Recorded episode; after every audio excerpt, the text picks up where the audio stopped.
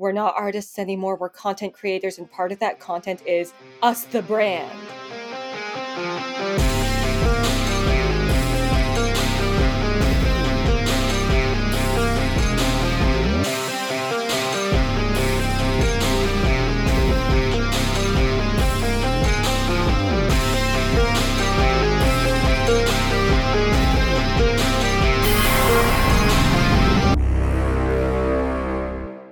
Welcome to the Skiffy and Fanty Show.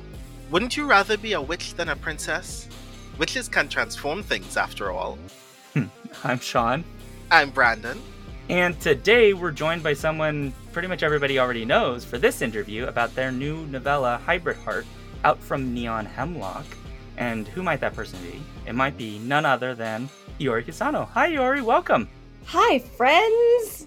So this is interesting because you you've never been on the other side of, this. You've always been the anime and get Shaun to watch things that I desperately need to watch person. This is very interesting. Yes, yes, we are doing this with PvP enabled for the first time. This is a very new experience to me. But before we get into all of the wonderful questions we have about this wonderful book, a friendly reminder to everyone listening that we want to hear from you. So please share your comments with us about this and past episodes at skiffyandfanty.com slash listener suggestions. We have been having a lot of fun putting together listener mailbag episodes every once in a while, and we want to do more of those things in the future. So please let us know your thoughts, questions, topic suggestions, and more uh, whenever you get the opportunity by just putting it in that cool little box on our website. Thank you so very much. All right, so the first question of the day we, we have to start with, which is we've read the book, but Iori, can you give us a, a quick rundown? What is Hybrid Heart? So, like, what happens, right, is that an idol just has a really, really rough few weeks at work. And what it's actually about is the fact that like my simmering rage toward everyone who ever made me perform sexual and emotional availability for third parties for that person's social or economic benefit finally just boiled the fuck over. okay, perfect. So you you've mentioned one of the big things that I I wanted to ask about as somebody who only has a little bit of knowledge about sort of idol, idol culture and and I know that I've talked to both of you before uh, I mostly can't speak to Japan at all, but I was curious from from your perspective, if you could talk a little bit about like what is idol culture for, especially since most of our audience are, are not in Japan, they may not have a full understanding of what is this. So it's when you take a teenager and you put them in a fluffy costume and put them on stage to sing and dance. And whether they're good at that is not necessarily as important as whether or not you can convince the audience that they would like to fuck the teenager. And then you start doing things like selling photo books and handshake events where you get to meet the teenager for er, 20 seconds and fantasize about making them your partner. And in recent years, due to the pandemic curtailing handshake events, now you can book them for like meetings on Zoom and do this according to a calendar that shows you what costume they're wearing that day so that you can see your favorite version of this person. And like it's an extremely mon- monetized very prevalent version of the parasocial relationship. Pre-internet this was the defining parasocial relationship available in japan that sounds incredibly invasive oh it's it's worse than i'm making it sound a lot of the management companies claim now that they don't have no relationship clauses anymore but a lot of them used to have used to quote unquote still do. It's just not spelled out explicitly. Clauses where it's like, oh, yes, as long as you are under contract with our company, you cannot date. We will, they'll dump you if you, you get caught dating. There was actually a whole scandal a few years back when one of the AKB 48 girls got caught dating and she cut her hair and made this huge tearful apology video. They did let her stay in the group, but several of her predecessors who got caught dating did get dumped over that a lot of the early morning Musume girls were also dumped out of their production company for dating because you have to be like as available to your fans as possible. Your fans are all your boyfriend or girlfriend. This also happens with boys. It is weirder and scarier a lot of the times what happens to girls. But let's not pretend that boys are not also subject to this You will notice that I am talking about this in the gender binary because Japan is very, very aggressive about gender binaries and enforcing them. I've been thinking a lot about idol culture even before like when I heard that uh Hybrid Heart was coming up, I was very excited to read it and I, I think that it's very cutting about how weird idol culture is from the perspective of a character who is not only an idol, but at the beginning of the book is very concerned about maintaining that status while still being like critical of it. Even though Ray is also observing that she is highly restricted in this space. There are uh, expectations about her creative expression, there are expectations about her body, there are expectations about literally her like the time that is available to her. Like I thought one of the weirdest and actually creepiest things about the book was that Ray mentions on a regular basis that she does not have uh, advance notice of most of the things in her schedule except for performances, and that was the part that bothered me. Like that's a real you don't know how much happens. free time you have because you're under the beck and call. Oh, straight up this, assume none. Yeah, which is like so. Like I I want to hear more about why the novel thinks so deeply about that. Why why Hybrid Heart like spend so much time uh, emphasizing that part of idol culture in particular. I think with the growing surveillance culture, right, where you are always on camera somewhere and you're always on display, and even like within your own house, you are not exempt from surveillance. We are all gradually becoming idols, especially under the pressure of the internet, especially in recent years, as there has been more push for creatives to be involved in their marketing, like we're not artists anymore, we're content creators, and part of that content is us, the brand. Like my personality as a brand, which I am cultivating fans for. Not necessarily like fans of my work, but fans of Iori or the person people think is Iori. The Iori that people have made up in their heads to feel things about, essentially.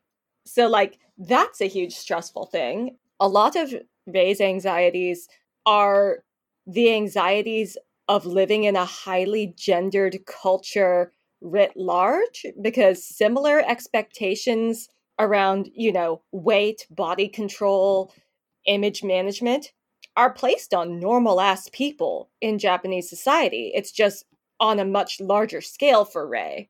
And hmm, like this isn't an explicitly queer book, but when I was talking to Julia Rios about it on their podcast, they said that like they felt like in a way some of my non-binariness had bled into this book right? Because of how ray chafes under the expectations of this specific gendered performance. In a lot of ways writing this has been part of a really long ongoing process of unpicking the me that i am slash want to be from the person that other people want me to be for their benefit. Like i was literally raised and trained to be as hot and appealing as possible. And I hate that. And I'm going to be turning away from that for the rest of my life. I feel like I was probably a really healthy and well adjusted child before people decided I had to be sexy. Which is not to say that I haven't sometimes benefited from people thinking I'm sexy, but those benefits came to me at the cost of being objectified and dehumanized, so I don't think they were remotely worth it. What happened to me as well is just like a really small version of what happens to idols. Mm-hmm.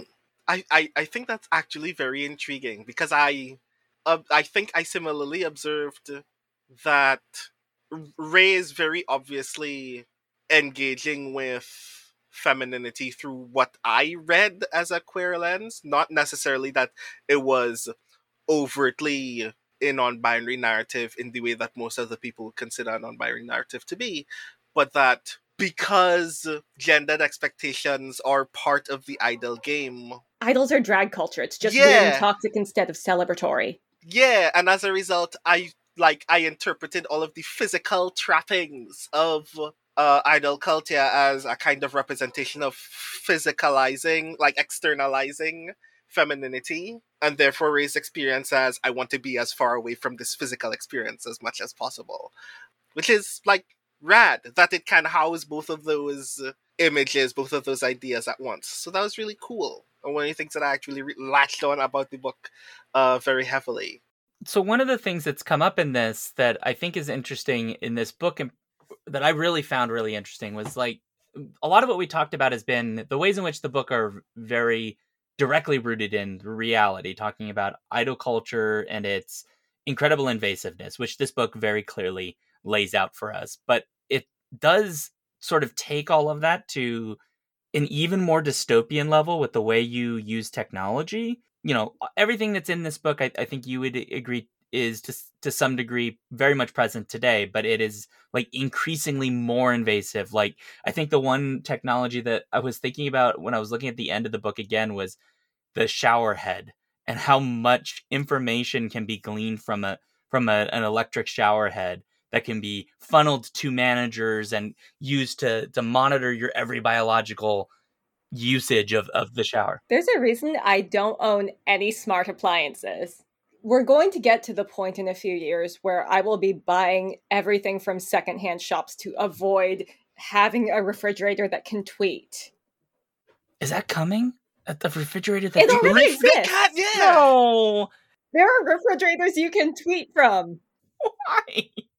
Why do I need that? If you can buy a refrigerator that can message your local grocery to let your local grocery know that you're out of eggs, it can tweet. And it can tweet of its own volition.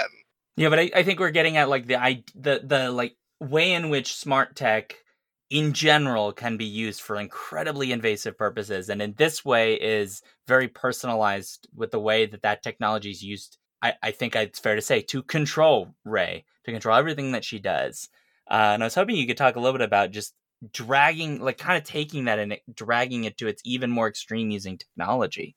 I did not honestly do that much work having to extrapolate from what we currently have. That's kind of the worst thing, right? Like, one of the reasons this is a near future cyberpunk story, I always say it's set two emperors from now, but an emperor is a really wobbly subjective measure of time, right? Two emperors from now could be like 80 plus years, or if things go real badly down at the palace, it could be five years, who knows? the shower head, the air conditioning unit, stuff like that, that's the five years out stuff. The bit where Twitter is directly installed in, in Rey's brain, like, I hope I don't live to see it, but I think I probably will. Yeah, I was thinking about that too, right? That image towards the end of the book of of the ads keep playing over and the the warning notices playing in her vision and I'm just like this is hor- this is horrifying. I do not want this. yeah, but that's also a comment about like recovery from an eating disorder because the thoughts that go with that are very much the same feeling as yeah, just gonna always have these pop-ups that I can't turn off and I just have to X out of them every single time. I think one of the reasons why, like, I read the book as kind of like this is gonna happen tomorrow because I kind of saw a lot of that technology, the parts that aren't like literally already here, um, read to me as things that are essentially already here anyway. Because I really do think that, especially when it comes to social media, that's the kind of volume and easy access of technology that already exists for a lot of people. Yeah, the number of people I know who just like straight up keep their phone next to their pillow while they're sleeping is in double digits. I I had to condition myself to stop being one of those people. I actually hate it now. It's just like a general mental health thing. Cuz like especially especially if you work in the en- entertainment industry, being surrounded by what is essentially other people's opinions of you at light speed is dangerous. I mean, you can argue that we do, Brandon. Yeah, we, we do. do. We exactly. Do. It's just there's a difference between I can put my phone down because I am depressed and my brain will not stop letting me be depressed. But that that that line already is pretty fine. Uh, and I thought that was actually kind of a very disturbing but very revealing that you decided that that was how technology operated in this world that social media was a thing that you could not avoid uh, even if you wanted to. Because for a lot of people that's just the case. I mean i do think that there's an argument that even now we can't avoid it even if if we want to or at least we have to go to really extreme measures to avoid it right? Like i have three different ad blockers on my browser and the extension for Facebook container to keep it from tracking me, even though I haven't logged in for like two years. and then I've got like three more to eh, keep from storing cookies. And it's kind of bonkers how much extra work I have to do to keep corporations out of spaces that I'm in. And I mean, like the the thing that I think that is telling about the that parallel in the book is those are things that you have to do. Uh, you can't just opt out of being monitored. You have to opt into the technologies that allow you to stop being monitored all the time by organizations that want very badly to observe your body very deeply. We we all should avoid assuming that our work is about to quote unquote predict the future, but I do think based on how tech companies are attempting to use analytics at the moment, this is, if not a good portrayal of what it would look like in the future at its extreme. It's a good eh, it's a good metaphor for how we actually have to remove ourselves from those situations at the extreme, especially when you are an entertainer, someone whose life is already being publicly observed on a regular basis outside of their control. And I have no more words than that was very poignant. It raised interesting questions about like the importance and value of autonomy in the entertainment space because Ray, the like Ray's whole thing about using the avatar eh, in the book, or or they talk about it at various points too about other people where they don't really know who the singer is because they're using essentially a dancing avatar as as as a way of presenting their music. Like there's there's suddenly like this massive notion of freedom of being able to say this digital representation is a thing that people can oogle over, I suppose, or be interested in, but the person behind it is still somewhat or maybe significantly separated. Yeah, and those do differ because there are agencies that manage some of them, right? And if you are a VTuber or a V singer who belongs to an agency, you will still have some of the image restrictions and curation that idols do. But if you're an independent, and there are a lot of really good independents making a living this way, you can shut things off and go about your life, and you are still anonymous enough to like go to Starbucks and not get bothered. You can ride the train. You can still have a life. And if you're independent, you have creative control that's not available to you as an as an entertainer belonging to an agency. I've been consuming a lot of VTuber news and it's actually troubling. Even when no one knows who you are, you are still essentially being controlled to the exact same or a very materially similar extent as an IRL performer if you're in a VTuber agency in ways that can be very upsetting. There's still the expectation of the squeaky clean image when you're on, but you have more opportunities to have a personal life and relationships and so forth. There's a lot more separation between the character you are in public and the person you actually are. I would say the benefit is being able to throw it away, actually. The disposable identity, I think, is something that has kind of been not eliminated entirely from the internet, but it's a lot harder to achieve that these days. Whereas I remember when I was in high school, you could be like 13 different people. You could keep those accounts totally separate from each other. You didn't need to go through cell phone verification to obtain the accounts in the first place. And if at any point you didn't want to be any of those people anymore for any reason, you could just abandon that and it wouldn't have any real effect on your ability to start over elsewhere. In general, as we live in a more regulated world with more control on verifying ID and so forth, it becomes so much harder to drop what you're doing and start over elsewhere clean slate, right? Which is kind of gross. I mean, God, 50 years ago, you could go into a fugue state, go to another country, start your life over, no one ever needs to know, oh, who you were before. You can't do that anymore. Everybody fucking fingerprints you. What the fuck? I hate this. Mm-hmm. This is the stupidest thing. We're super fucked. We have no privacy anymore. I hate it. I I very much do not look forward to an AI spamming me with GG on a regular basis at some point in the future. So, out of curiosity, what are some of the downsides to engaging in the idol industry through avatars, which is something Hybrid Heart begins to tease out? The complaints I usually hear about people using the avatars, right? Besides the fact that, like, there's a technology barrier, so sometimes it can be a little hard to make everything work right if you're doing it. It's that you lose a portion of the available fan base because they don't like the aesthetic, right? Because, like, let's be real, there's a lot of really, really good Vocaloid music, which people fully just refuse on the basis of, I don't like Vocaloids, I don't like autotune, it's gross. Okay, um, yeah, I understand that it can sound a little squeaky. That doesn't mean that n-buna isn't a genius, but okay. And then there's also this this gross thing where a lot of fans are actually in it for the parasociality more than whatever you're actually making, right? And of course you're going to lose those people, but who the fuck wants those people? There, I said it. fuck those guys. So, am I understanding this correctly that a part of the idol industry is effectively a question of ownership over the idol by fans, and thus the fandom don't fundamentally recognize the agency of the idol? Like a lot of fans are just straight up like, no, I've invested in this person. They are mine forever. And like, there's a reason my DMs are closed. Some would argue that a sense of ownership is part of the format itself, that it wouldn't exist without it.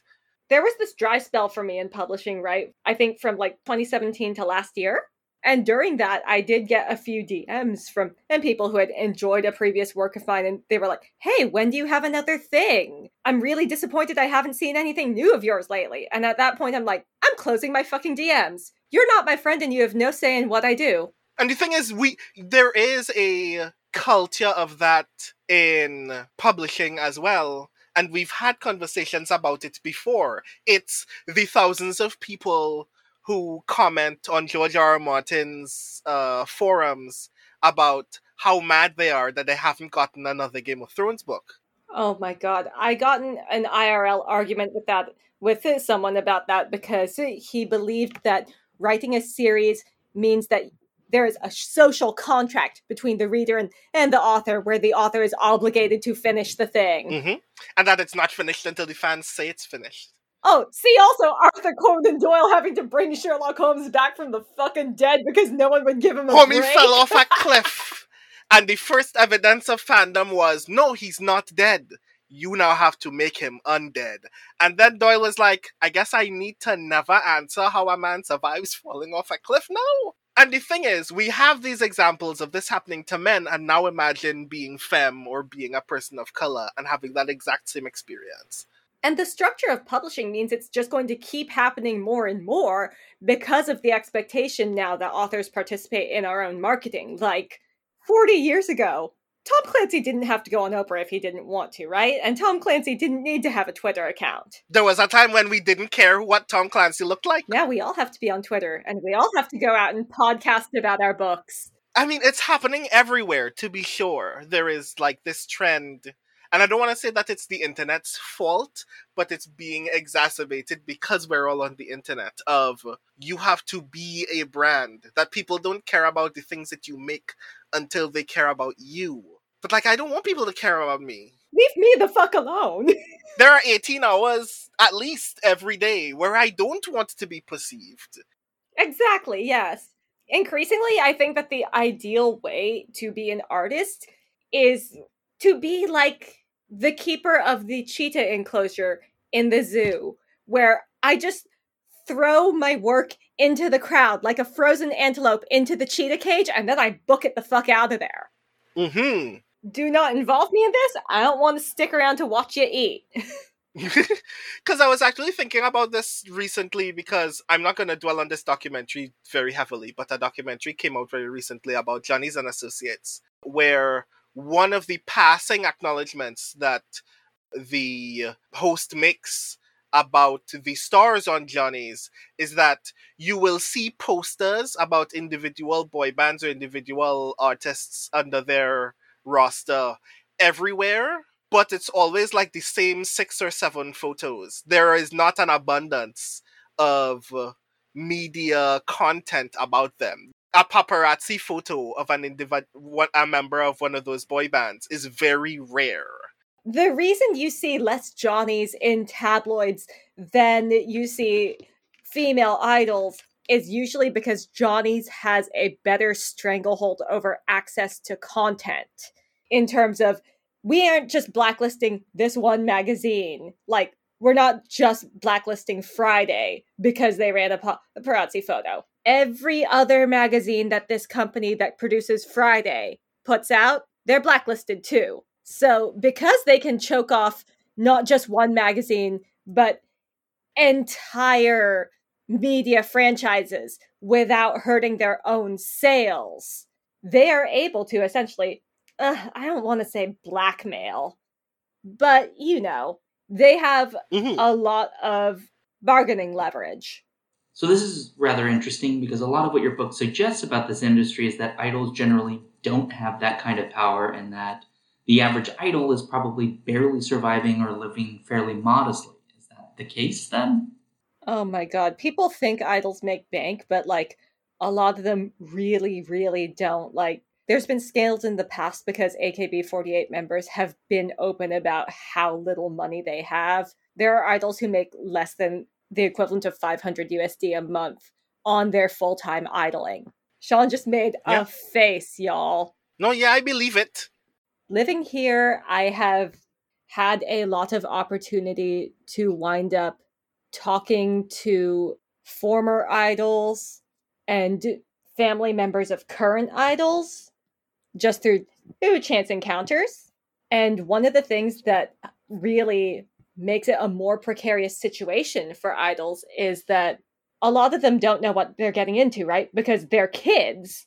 Even if you read the goddamn contract, like, A of all, you're a kid and your parents are signing it for you.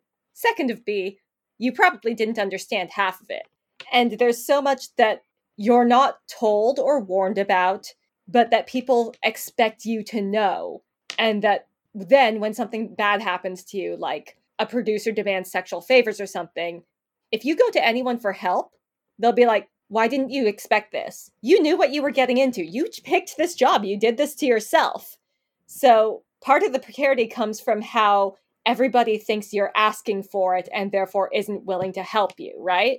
So you get in, and then you're not making any appreciable, oh, money, right? You're under constant control and surveillance, and no one's willing to help you get out. So you're trapped until you get dumped. and then you'll be in an even worse position. It is just a big machine into which you pour teenagers and watch them get ground up. And in Hybrid Heart, Ray eventually comes to the conclusion that she needs to escape this, but can only sort of do so through an act of rebellion that will cost her everything. Like many others, Ray deserved better as well. I mean, like, everyone in this book deserved better.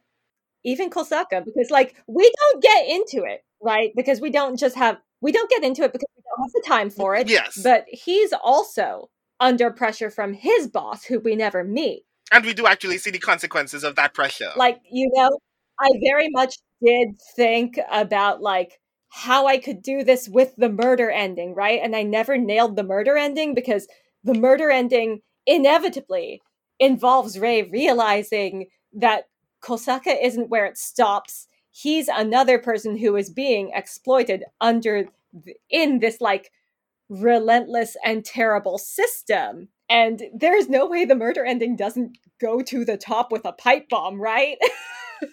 and that mm-hmm. was a lot more work than I could handle at this moment. Just lurking in the, the ducts of the headquarters with one very large block of C4. I dig this book a lot. I want a lot of other people to read it. I have a lot of feelings. I had these feelings about idol culture before I picked up the book. And then I picked up the book and I had more feelings. And I attribute all of those feelings to you telling a damn good story. I also really love this book and hope folks will read it. Uh, so, Iori, we got to wind down here. Uh, what are you working on next? Ooh, hmm. You know what? Actually, wait, wait, wait. Let's unpack this, huh? Why there gotta be a next? Why are you out here with your grabby hands going, what's next? What's next? Was this not enough okay, for you? Okay, you got me. You're not wrong.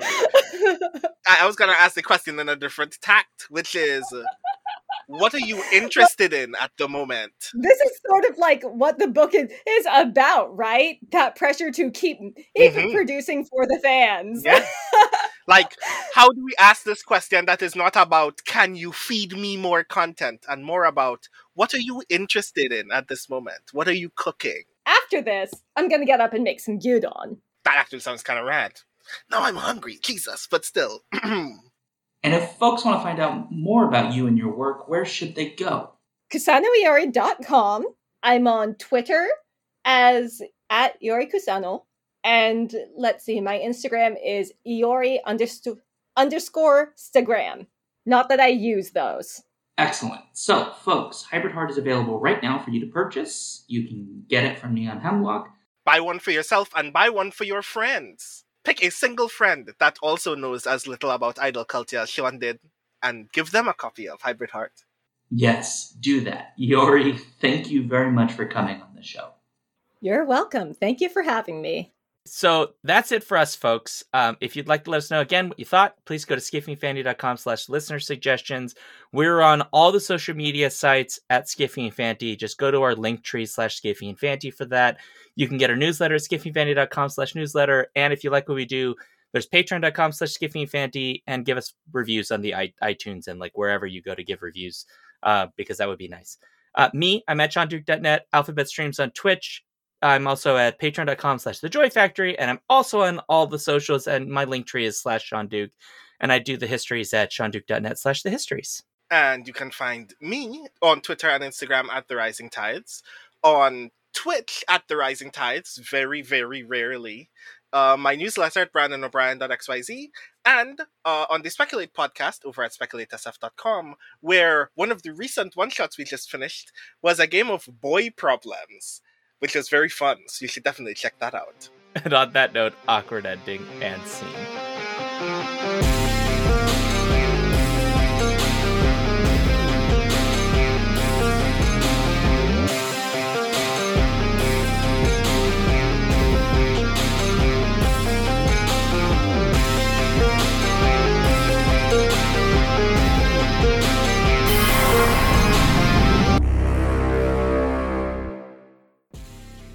If you want to support this show, you can go to patreon.com slash skiffyandfanty or skiffyandfanty.com, our website, where you can get access to all of our fancy things. Our music comes from Holy Mole. You can support him and his work at patreon.com slash holymole. Thank you for listening.